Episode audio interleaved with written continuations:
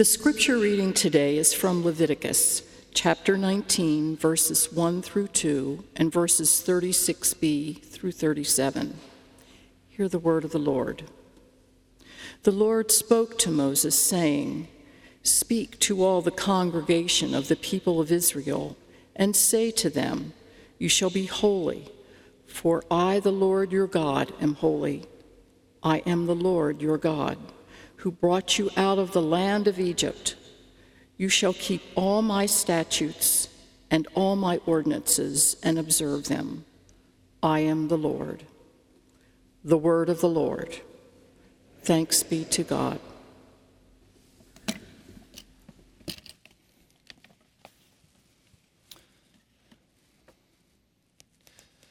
The great Protestant theologian of the twentieth century, Karl Barth, once wrote an essay called The Strange New World of the Bible. In it, he made the basic point that the Bible is a book like no other book, that within the pages of Holy Scripture, we encounter a remarkable God who is unlike anyone or anything that we have ever heard of or even imagined. This summer, we've been preaching from this strange new world, the first five books of the Bible, known as the books of Moses. Some of our passages have contained some strange, unfamiliar things, some things that we don't uh, particularly like even. But we've been encouraged to attend to the core message that the Bible has of who this gracious and merciful God is. Most Sundays we've been in Deuteronomy. We've also looked at the book of Exodus. This morning our scripture passage comes from the book of Leviticus. If you are a serious Bible reader, Leviticus is no doubt one of the most difficult and problematic hurdles for you to clear. Indeed, of the sixty-six books that comprise the strange new world of the Bible, Leviticus is a candidate for the strangest one of all. But it is also one of the most important. For instance, at its very basis, it gives us the framework from which we understand all that Jesus did when he died for us on the cross and for the sins of the world. So I think we need to take a look. Before that, let's pray. Gracious God, open our hearts and our minds. Illumine us through your word. Give us hearts to love you and wills to obey you, even as we learn to know you in our minds. We pray all this in Jesus' name. Amen. So a little bit of context for this strange book. In the first book of the Bible, Genesis, we learn about how God gave Abraham a promise that he would bless Abraham and his descendants, and that through them he would make it possible for all the nations of the earth to have a relationship with God. In the next book, Exodus, God reveals himself by name to Moses, first in the burning bush and then on Mount Sinai. God made a covenant with Israel there and gave them Ten Commandments, which they almost immediately broke. They broke the commandments, they broke the covenant. God had intended to dwell with the people. In fact, he had instructed Moses to construct a tent or a tabernacle in the wilderness, what is essentially a portable temple or dwelling place for God. And this place God would use for him to come and live with the people, among them. How remarkable! The all-powerful, all-holy God who created everything chose to have a relationship with a small, insignificant people, but more than that, to live with them, to dwell in this tabernacle or tent among them. But through the disobedience, Israel damaged their relationship with God to the point that Moses, as Israel's representatives, could not get into the tent. He could not enter into God's presence. So there's a dilemma. And the book of Leviticus begins with this dilemma. God is speaking to Moses, but Moses is outside the tent because he can't go in. And this gives us a really important question. How in the world will Israel, in their sin and sinfulness, ever be reconciled to this holy God? Just to frame what's going on in the book of Leviticus, and we're going to do an overview, and then we're going to look at chapter nineteen, which is a really important chapter for us. But just to, to put it into context, if we fast forward to the beginning of the next book, Numbers, we see that God is again speaking to Moses, but this time Moses is inside the tent. So what changes? How does Moses go from being prohibited entry into God's holy place from at the end of the book of Exodus to hearing God's voice inside the tent at the beginning of Numbers? Well, that's what the book of Leviticus is about. It's the story, or rather it's, it's the description of how God graciously provides a way for sinful, corrupt people to live in his holy presence. And it's a little strange. Well, it's a lot strange, but it's really important. First, before we go any further, let's talk about this word, holy. If you use the word holy nowadays, it's probably not in a very nice light unless you're talking about God, and even then we may not really know what we mean by talking about God's holy, holiness, but when we talk about another person, we say, well, they're just holier than thou. It means that they have an air of superiority about them, and you don't say that if you're trying to compliment someone. It is not a flattering thing to say. But the word holy, especially when it applies to God, but to really any Uh, any of us, it simply means set apart or unique. So to say that God is holy means that God is set apart from everything else. Why? Well, because God is the one who created everything else, all that exists. God is the author of life itself. God is pure, unrefined goodness. God is the essence of life. God is absolute justice. God transcends everything else that exists. God is beyond anything we can imagine. And so that's what we mean when we say that God is holy. God is other than everything else. And this holiness, we read, is so intense that it fills the tabernacle so that no one, not even Moses, can enter it. So, what are God's people to do? How will Israel, they're God's people, but they're real, they're unjust, they're sinful people, just like us, how will God's people be able to live in God's holy presence? How will they relate to the most powerful being there is, the one who created them, who created everything else in the universe? Well, the solution is fairly basic. Somehow, if they're going to live in the presence of the holy God, they will have to become holy. Their sin is going to have to be dealt with. And that's what the book of Leviticus is about.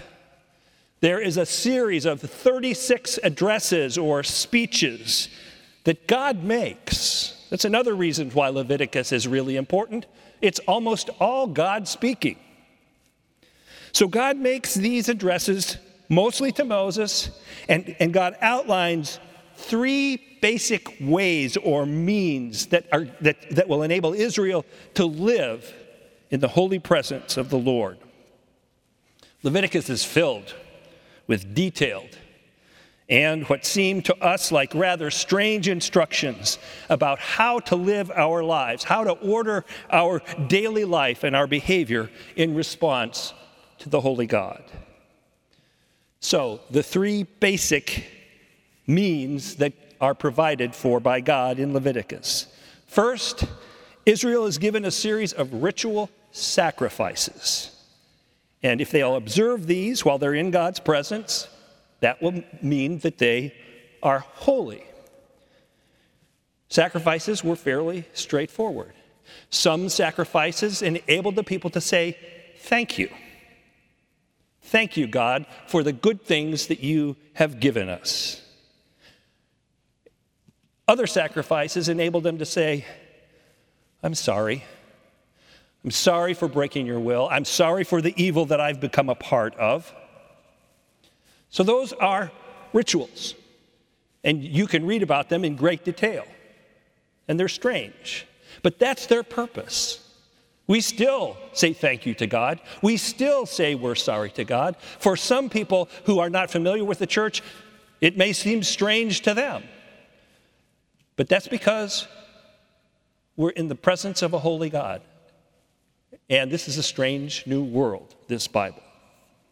There were also a series of ritual feasts intended to help Israel to remember how God had redeemed and saved them from slavery in Egypt and brought them through the wilderness towards the promised land.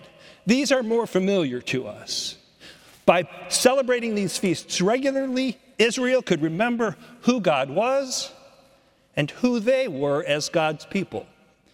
Because sometimes it can be really easy to forget that you belong to God, especially if you're living in a place that is surrounded by things that distract you. The best known of these feasts, I think we all know, or we're at least aware of it, was the Passover feast. The symbolic eating of unleavened bread, bitter herbs, and lamb to remember how God delivered the slaves from Egypt. So that's the first main way that God gave, these ritual sacrifices and ritual feasts. A second way that God gave to help Israel live in the presence of the holy God was the priesthood. Priests were specially chosen to represent the people before God. They also represented God to the people. Leviticus tells how Aaron and his sons were the chosen ones to be priests. When we get to the New Testament, we see how Jesus Christ fulfills this priestly role in a new and full way.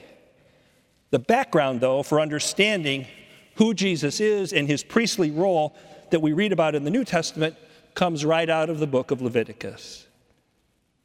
Also, priests are called to an extraordinary level of moral integrity and ritual holiness, more than all of the other people of Israel are. And this, too, is provided in strange detail. But it is not only the priests who are called to be holy, which leads us to the third main way that God gave God's people, Israel, so that they could live in his holy presence. And it's all about a concept that is a little bit strange to us called purity. Because God is holy, that is, set apart, that means that God is pure. And when Israel is in the presence of God, they need to be holy as well. That is, they need to be pure. Le- Leviticus uses two words to describe what it means to be worthy to be present in God's holy presence, and that those two words are clean and pure. Someone who was considered unclean or impure was forbidden from being in God's presence, because that meant that they were not in a state that was worthy of God's holiness. Leviticus describes in great detail how a person could become ritually impure. And this is, again, some of the really strange stuff you find when you read Leviticus. For example, if a person came into contact with certain bodily fluids, or had a skin disease, or touched a dead body, it made them ritually impure or unclean.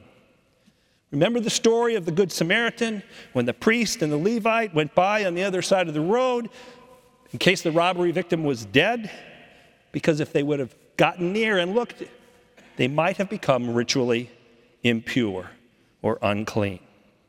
Now, it's important to say that there was nothing in itself that is wrong or sinful about being impure. Impurity happens. During the course of everyday life, a person was inevitably going to become ritually impure. But it was a temporary state, lasting a day or maybe a week or two. But then it was over. But it was forbidden to enter God's presence while in that condition. All of this is leading up to where our passage is today. But let me illustrate what it means to be impure in this way. Nancy and I, uh, some years ago, were invited by a friend who worked at the White House to see the wonderful Christmas decorations that are on display there every December. Perhaps some of you have had that opportunity as well. You certainly have seen them on television. Now, we had a special pass. Um, our names were given. We had appropriate authorization. We had our identification. We got dressed up. We put on nice clothes, a coat and tie. We prepared. When we went down there, it was a sunny Sunday afternoon. There were countless people walking around the White House. But they would not be admitted because they were not prepared. Later that day, I put on my workout clothes and exercised for about an hour. I got hot. I got sweaty. I was not in an appropriate state to go see the Christmas decorations at the White House with dirty hair and smelly clothes. I wasn't a bad person. I just needed a shower. And I needed to clean up, and I needed to become appropriate. Ritual purity is something like that. It means intentionally preparing ourselves to be in the presence of God. There were also certain foods that made you unclean if you touched them. It's easy to get lost in the details of these ritual purity laws, but the basic point is clear.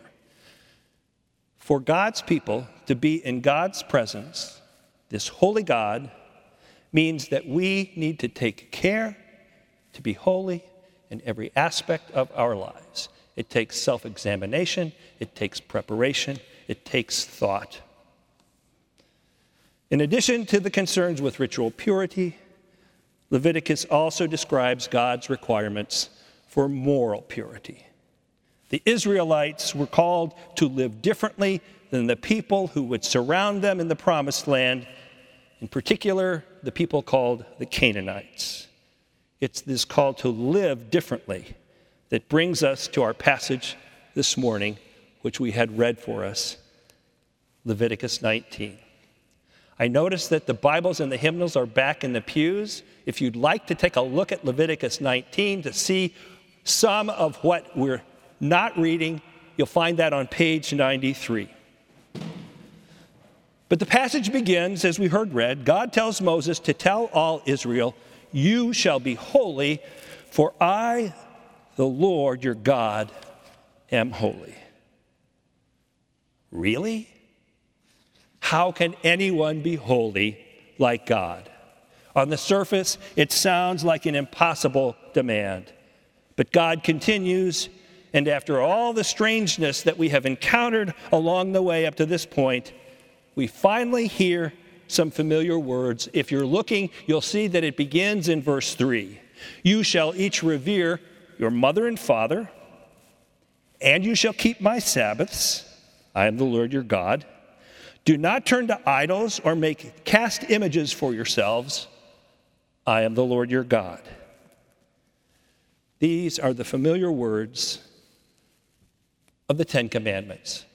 They're restated, though. Um, and these are the fifth, the fourth, and the second commandment. It becomes clear as you read through the rest of chapter nineteen of Leviticus that God's people are holy when they obey God's commandments, God's law. In fact, the nineteenth chapter of Leviticus is structured around a review of the Ten Commandments. Except for one thing, the order is changed around. It's changed around to emphasize the commandments that focus on the horizontal relationships that we have with other people. The first section of the Ten Commandments talks about how we relate to God vertically, but this emphasis is on our relationships with others, the horizontal. And the chapter culminates in verse eighteen, and that's printed in your Bible, but it's also printed underneath the sermon title in your bulletin. You shall not take vengeance or bear a grudge against any of your people, but you shall, wait for it, you shall love your neighbor as yourself. I am the Lord. Love your neighbor as yourself. That's what it all boils down to. The long and the short of what it means to be holy as God is holy is all about honoring God by loving our neighbor. Did you know that this verse, Leviticus nineteen eighteen, love your neighbor as yourself, is cited more times in the New Testament than any other verse in the Old Testament? It appears eight times. Leviticus nineteen, as a chapter, spells out in detail what genuine love for neighbor looks like for God's people. It talks about the word neighbor, and it rings the changes. There's a wide range of people with whom the, uh, Israel had relationships. Eight different words in this speech that God gives to Moses identify those for whom God's people are called to be the neighbor of, to care for: poor, alien, neighbor, laborer, deaf, blind, fellow citizen. This is an extensive list. And it tells us that neighbor is not limited to our peers who share the same social status as us, who happen to live along the same street or in the same general area or even in the same town. It also clearly includes those who are shunted to the edges of society, those whom the community may be tempted to ignore, or worse, to abuse for economic, political, and physical reasons. What it means to love this extensive array of people, love your neighbor as yourself, that's not entirely clear, but it has to include wanting the same things for all of our various neighbors that we most want for ourselves. What do you want? What do you aspire to? We are called to love our neighbor in that way and to want that for them. That's what it means to be holy in the presence of God. And so if we love our neighbors as ourselves, we're watching out for those with disabilities. We're not rendering unjust judgments. We're not nourishing personal hatreds or vendettas. We're not taking vengeance or bearing grudges. Rather than hating others, God's people are told to cultivate love. Love your neighbor as yourself. In short, we're supposed to see others as people with needs, just as we ourselves have needs. You shall not take vengeance or bear a grudge against any people, any of your people, but you shall love your neighbor as yourself. When Jesus was asked about the great commandment, the greatest commandment, he gave a brief summary of the law. To love the Lord your God with all your heart, with all your soul, and with all your strength. He was quoting, as we've heard last month in a sermon, he was quoting from Deuteronomy six. The law that Deuteronomy six summarizes, to which Jesus points, is contained in all of its strange fullness in the book of Leviticus. And it summarizes down to this: love God. That's what the book of Leviticus is about. Leviticus provides the way that God gave for it to Israel so that they could live in God's holy presence by practicing ritual sacrificial offerings and regular celebrating feasts, by following the directions of the priests, and by observing ritual and moral purity in all aspects of life. Leviticus goes into painstaking and obscure detail describing the full meaning of what obedience to the Ten Commandments looks like, and it is by and large lost on modern readers. However, it made perfect sense to the ancient Israelites in their context some thirty-five hundred years ago. But in all the ways that dis- described in Leviticus, God's people do things that God commands them to do, and they refrain from doing what God prohibits. And we are still called to do the same things, to do what God commands us and to refrain from God what God prohibits. But as I said in a word, all the commands in Leviticus come down to love. Love God in every consider- conceivable aspect, with all we have, with all we are. That's the greatest commandment that Jesus quoted. The second commandment that Jesus cited is Leviticus nineteen. Love your neighbor as yourself. Live this way, and you will be holy, even as God is holy.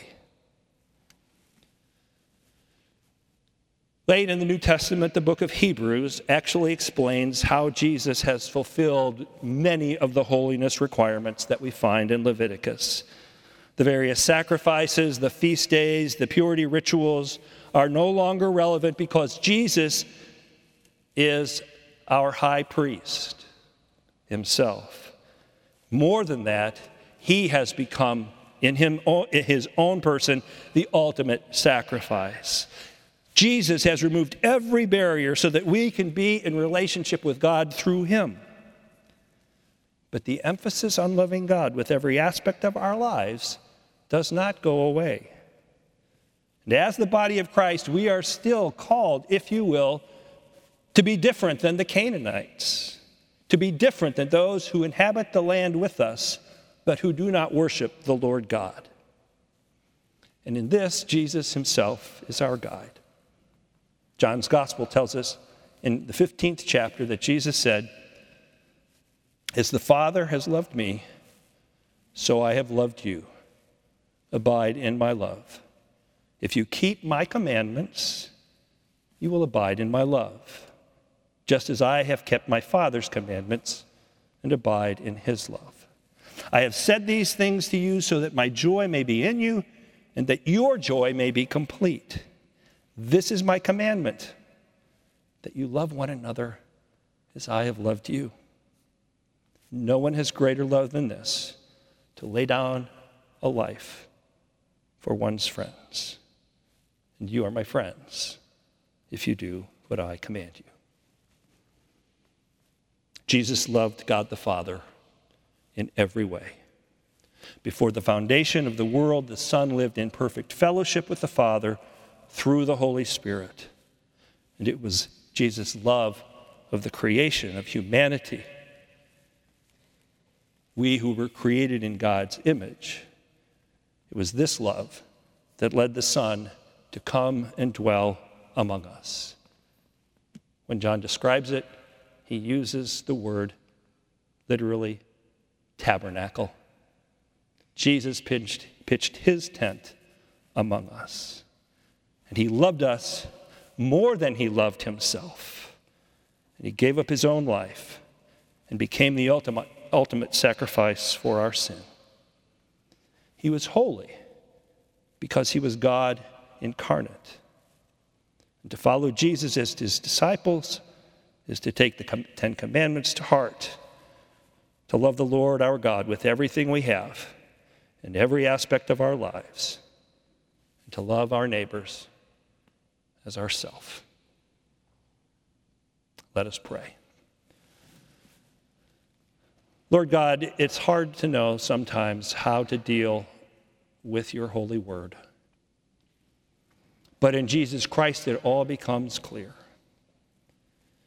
You call us to love you in every way conceivable, perhaps not in the ways that were conceivable thirty-five hundred years ago, but in new and creative ways. And you still call us to love our neighbor as ourself. Amen.